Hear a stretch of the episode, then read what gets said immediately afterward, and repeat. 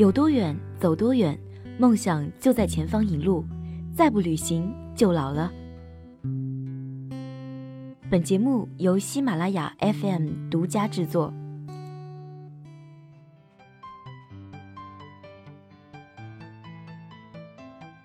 我相信，对于大部分的人来说，西藏是一个必去不可的世界终极旅游胜地，更是许多自驾游爱好者心目当中的天堂。但是，当大家在规划西藏自驾游路线的时候，可能仅仅会选择走三幺八国道，经过拉萨去纳木错。还有一些人可能会选择稍微去远一点，去到珠峰大本营。那么驴友当中的一些老炮儿呢，他们可能会选择走阿里南北线。那么很多人就会有这样一个疑问：去西藏自驾游，难道就只有刚刚说过的这三种方式吗？有没有一条全新的、少有人去，但是风景绝美的路线呢？我听说啊，有这么一条西藏全景公路，整条路线不长，大概七百公里，但是整条路线包括了雪山、湖泊。冰川碉楼、寺庙、宫殿、森林、草原，甚至还有温泉，这究竟是一条怎样的自驾路线呢？接下来我们就有请这条路线的总策划拉叔为大家具体介绍。梦想在身，那么令人向往。我不顾一切走在路上，就是为了留你的身旁。公路旅游这个概念啊，是美国人创造的，大概在上世纪的六十年代，呃，比较著名的，比如说横贯美国的那个六十六号公路。但这我在我们中国呢，还缺少一些优秀的、具有人文和自然的自驾游路线。历史上形成的一些路线，比如说三幺八国道，或者说史迪威公路，我们经过差不多有两年的。在西藏的实地的这个旅行，找到了一条可以全方位展示西藏自然、历史、人文的自驾游路线。我们呢，想将它命名为西藏的全景公路。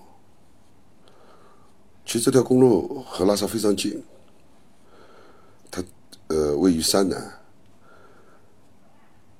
但是来到西藏的游客呢，去过山南的其实并不多。很多人甚至不知道，降落拉萨的那个贡嘎机场啊，其实是在山南境内的。这条线路呢，山南人民是称为“最美南环线”。它是从乃东区，也就是山南的市政府的所在地出发，经过琼吉县、措美县、呃洛扎县、浪卡子县、贡嘎县、扎囊县，再回到乃东，是一个顺时针的环线。全程也不长。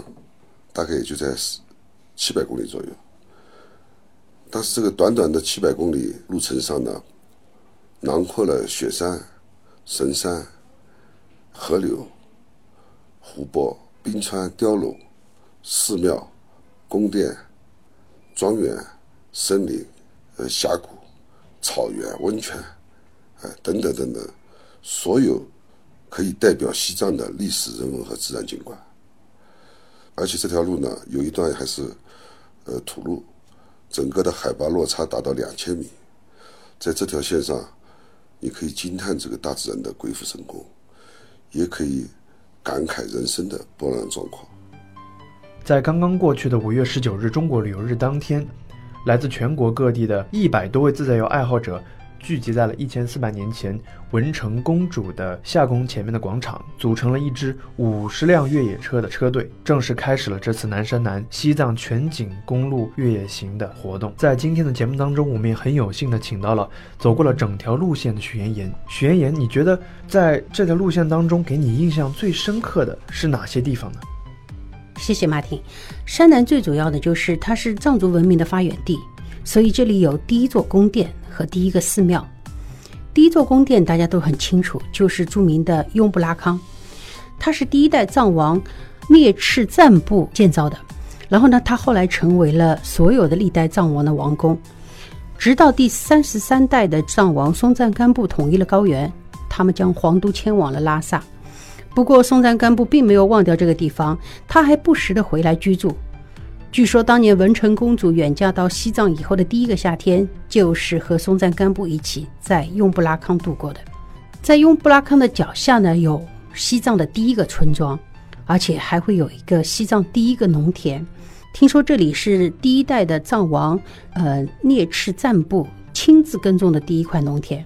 如今这个雍布拉康看上去是一个外表普通、像碉楼一样的建筑，它的精美程度当然没有办法跟布达拉宫比。但是在西藏人的心目当中，雍布拉康永远是藏族文明的起源。然后呢，说完了第一个宫殿，我们来说说第一个寺庙。西藏的第一个寺庙叫桑耶寺。桑耶寺有一个典型的特点，它的佛殿具有藏族、汉族和印度三种风格，所以又被称为三样寺。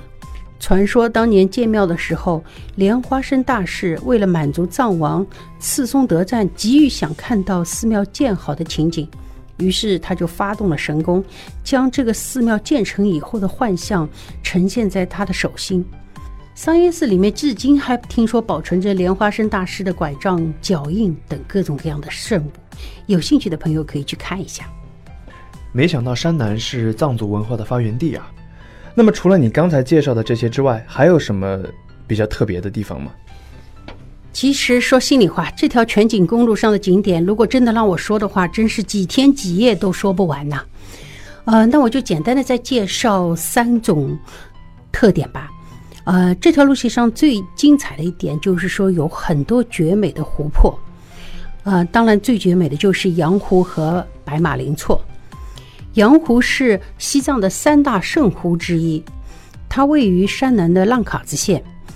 听说它的大小相当于杭州西湖的七十倍。如果你有空，可以看一下羊湖的地貌图，你会发现羊湖的岔口特别特别多，像珊瑚枝一样。所以它在藏语当中的意思又被称为上天给的珊瑚。羊湖的湖水在内地你是看不到的，湖面一片的翠蓝。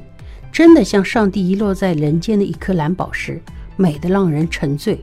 但是开往羊湖的路确实很艰难，需要翻越五千多米高的冈巴拉山口，真的是高原缺氧，道路艰难。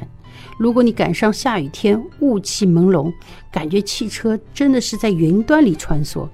当然，还有一个湖我也是印象深刻，那就是白马林措。白马林措真的是太美了，听说。佛教的教徒可以从白马林措的湖底看到自己的前生今世。天气好的时候，湖水可以呈现出蓝、绿、白三种颜色。虽然我一路上被高原反应所痛苦，但是当我看到洁白神圣的库拉岗日神山的时候，我觉得这一切都是值得的。蓝天下矗立着雪白的库拉岗日山，环抱着非常安静的白马林措，这种巨大的视觉冲击感。真的是永生难忘。除了湖泊，当然就是寺庙了。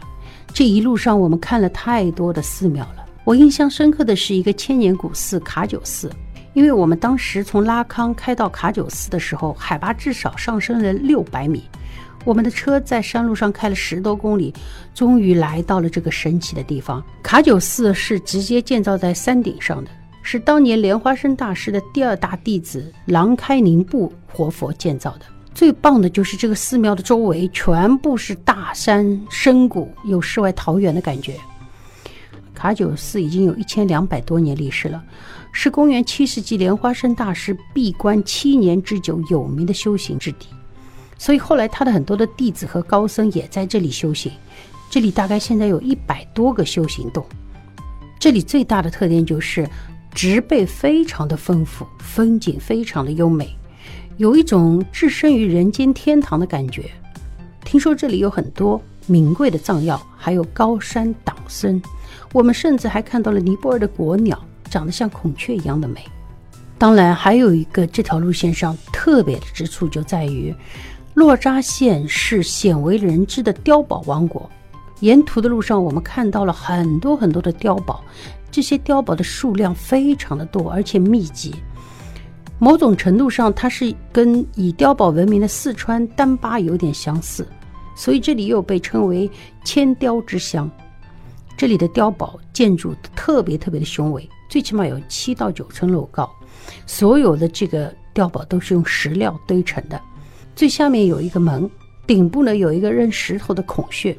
然后听说这个碉堡里面备有柴火和粮食，最底层一般都还会有一个泉眼，可以供里面的人吃喝住。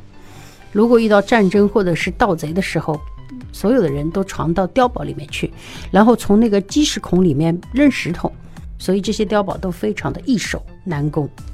哇，听完你刚刚这段介绍，简直是让人心动啊！我都感觉不去一趟这趟路线的话，简直是人生一大遗憾。那么，走过了这么一整条完美的路线之后，你最大的感受是什么呢？哎，这条路走下来，我的第一大感受就是绝美的风景往往就伴随着恶劣的条件。在这条路上，虽然有比较平缓的路，但是大部分的路都非常的艰难。嗯，我们所说的就是土路，而且旁边就是悬崖峭壁，还有看到滚石可以随时滑落下来，甚至还有碰到泥石流滑坡的。